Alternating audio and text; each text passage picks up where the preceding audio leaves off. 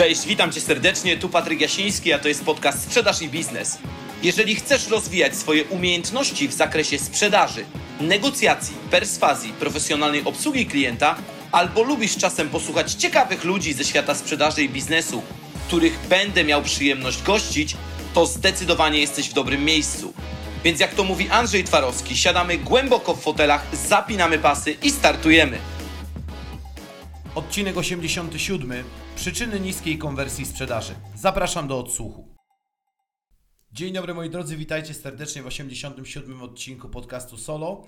Dzisiejszą inspiracją, w zasadzie inspiracją do dzisiejszego odcinka, tak powinienem powiedzieć, są szkolenia, które prowadzę. Dlatego, że zauważyłem wielokrotnie, że wiele problemów, które pojawia się we firmach, są bardzo powtarzalne i jedną z częściej zgłaszanych informacji, którą dostaję od moich klientów czy od osób, z którymi rozmawiam w sprawie szkoleń, to jest informacja właśnie, że mamy za niską sprzedaż, czyli no, chcielibyśmy sprzedawać więcej, mamy nawet i potencjalnych klientów, albo dzwonimy dużo na zimno, albo nie dzwonimy, dzwonimy tylko inbound i ta sprzedaż nie jest taka, jaka być powinna.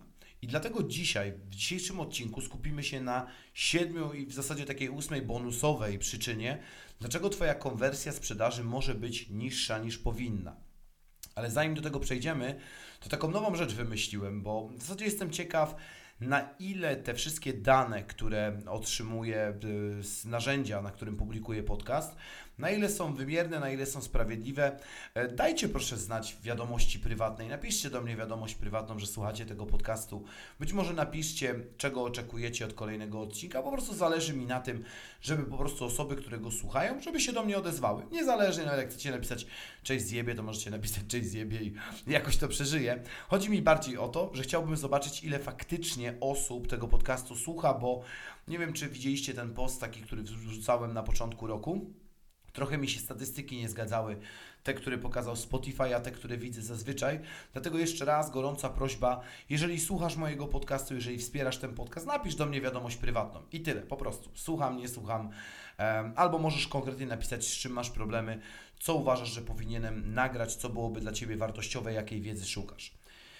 I teraz idąc już w część merytoryczną tego odcinka, to trzeba sobie otwarcie powiedzieć, co to jest konwersja sprzedaży, bo mam takie poczucie, że My bardzo często trochę źle wyliczamy konwersję, bynajmniej niektóre firmy ją źle wyliczają. Co zresztą pisałem w książce Zaprojektuj swoją sprzedaż. Ci, którzy czytali, to pamiętają być może tą taką tabelkę, gdzie zrobiłem z porównaniem sprzedawców do siebie i to, że sprzedawcy czasami oceniani są złymi wynikami, dlatego że wiele firm traktuje konwersję sprzedaży jako już samą sprzedaż finalnie. I to jest ok. Natomiast trzeba sobie odpowiedzieć zawsze, jakie ja konkretnie działanie w tym momencie wykonuję. No bo jeżeli dla przykładu Twoje zadanie to umawianie spotkań handlowych, to Ty przecież powinieneś w pierwszej kolejności liczyć konwersję z umówionych spotkań. A konwersję pamiętajcie, że wyliczamy ilość działań przez efekt. Czyli jeżeli wykonasz 100 telefonów, w których Twoim zadaniem jest umówić spotkanie handlowe i z tych z telefonów umówisz 12 spotkań, to Twoja konwersja wynosi 12%. Natomiast konwersja sprzedaży już w tym przypadku będzie liczona spotkanie versus podpisane umowy czy zebrane zamówienia od klientów. Dlatego liczmy konwersję rzetelnie i liczmy ją prawidłowo. I teraz skupiamy się na tym przykładzie, że firma bardzo często właśnie mówi do mnie: Patryk, mamy niską sprzedaż, dużo dzwonimy, wykonujemy dużo działań, ale ta sprzedaż nie jest taka, jak być powinna. I ja zebrałem 7 powodów, dla których konwersja sprzedaży bardzo często jest dużo niższa niż być powinna. Teraz się czuję dziwnie, bo wziąłem przed siebie iPhone'a, trochę czuję się, wiecie, przed mikrofonem z iPhone'em jak, jak raper, ale sobie notowałem to wszystko. E, pierwsza przyczyna, która jest chyba najczęściej obserwowana, to są niskokaloryczne lidy.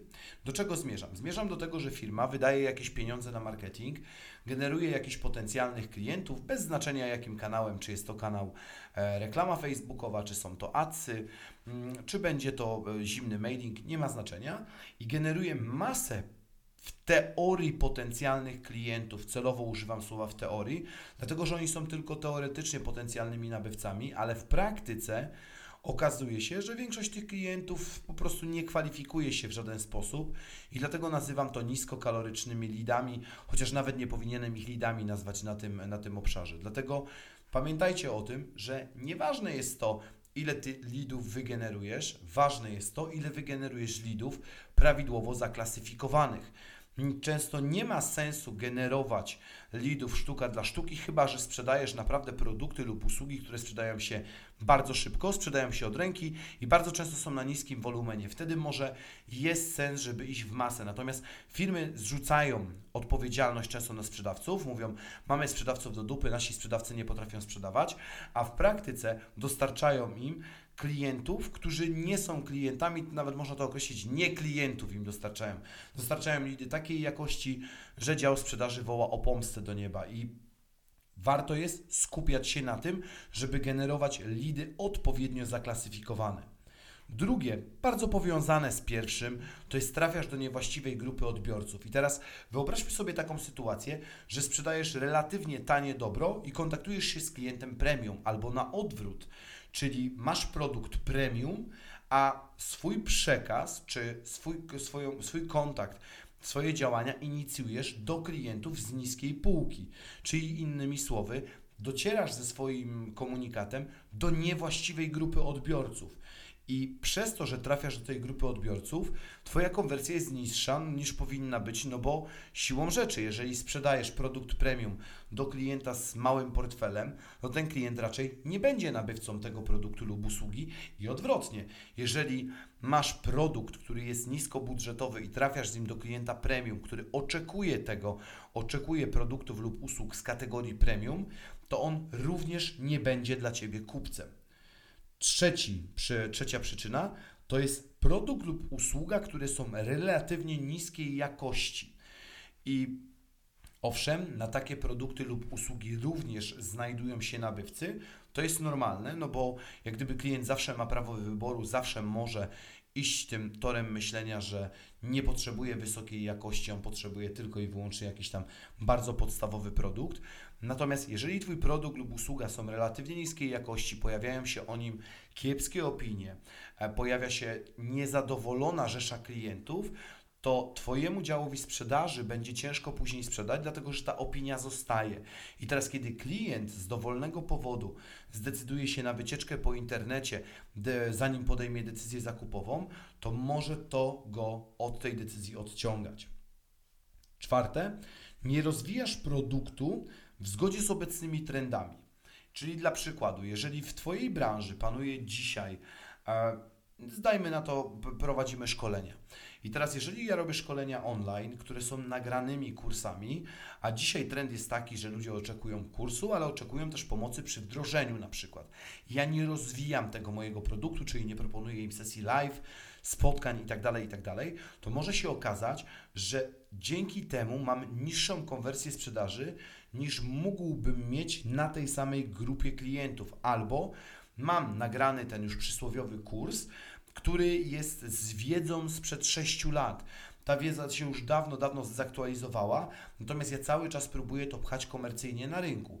Albo masz produkt, który nie idzie w, w zgodzie z obecnymi trendami. Czyli nie wiem, nie idzie w kierunku ekologii, a cała branża na przykład idzie. Albo nie idzie w e, na przykład nie jest połączony z aplikacją mobilną, a cała Twoja konkurencja e, na tym opiera też swój przekaz sprzedażowo-marketingowy, że oni już tą aplikację mają, czyli nie rozwijasz produktu. Kolejne, piąte, to utrudniasz zamiast ułatwiać, ułatwiać kupowanie od Ciebie. I to jest też bardzo ważne, bo zwróćcie uwagę, że nadal są sprzedawcy i firmy, od których kupuje się bardzo trudno. Oni w zasadzie to kupowanie utrudniają. I teraz przykład. Masz klienta, który chce kupić od Ciebie drogą telefoniczną, a Ty wymagasz od niego jakichś skomplikowanych formularzy, albo wymagasz od niego tego, żeby dokonał, nie wiem, zakupu przez platformę B2B, co dla tej grupy klientów jest na przykład niewygodne. I wyobraźcie sobie taką sytuację, że masz takiego budowlańca, choć może nazwijmy lepiej właściciela firmy budowlanej, dlatego że samo sformułowanie budowlaniec może być mocno krzywdzące. I to jest osoba, która nie ma dużej firmy, która bardzo często kupuje dane produkty lub usługi mocno ad hocowo, a ty wymagasz od niego tego właśnie, żeby rejestrował się na platformie B2B, czy dokonywał zamówień przez jakiś formularz. Klientowi należy ułatwiać zamiast utrudniać kupowania, dlatego wróćcie do tego odcinka, gdzie mówiłem o tym, w jaki sposób sprawiać, żeby klientowi się dobrze od Ciebie kupowało. Tam właśnie poruszałem kwestię ułatwiania kupowania od Ciebie. Kolejne to nie masz procesu sprzedaży, czyli szóste. Czyli dla przykładu, wysłałem do Ciebie ofertę i teraz z tą ofertą w zasadzie nic się, niewiele się dzieje. Czyli albo dla przykładu nie wykonuję pewnych działań zgodnie z planem, czyli umawiam spotkanie, nie umawiam tego spotkania w określonym czasie, który został zdefiniowany, czyli dla przykładu umawiam spotkania na 48 godzin przed, później jadę na to spotkanie, ofertę robię na przykład 24 godziny po spotkaniu i tak dalej, i tak dalej. Dlatego bierzcie pod uwagę, jak ważny jest cały proces sprzedaży, aby ułożyć go krok po kroku. Jeszcze raz odsyłam Was do książki Zaprojektuj swoją sprzedaż. Jeżeli ktoś z Was jej nie ma, to zaprojektuj myślnik sprzedaż.pl, oczywiście bez polskich znaków.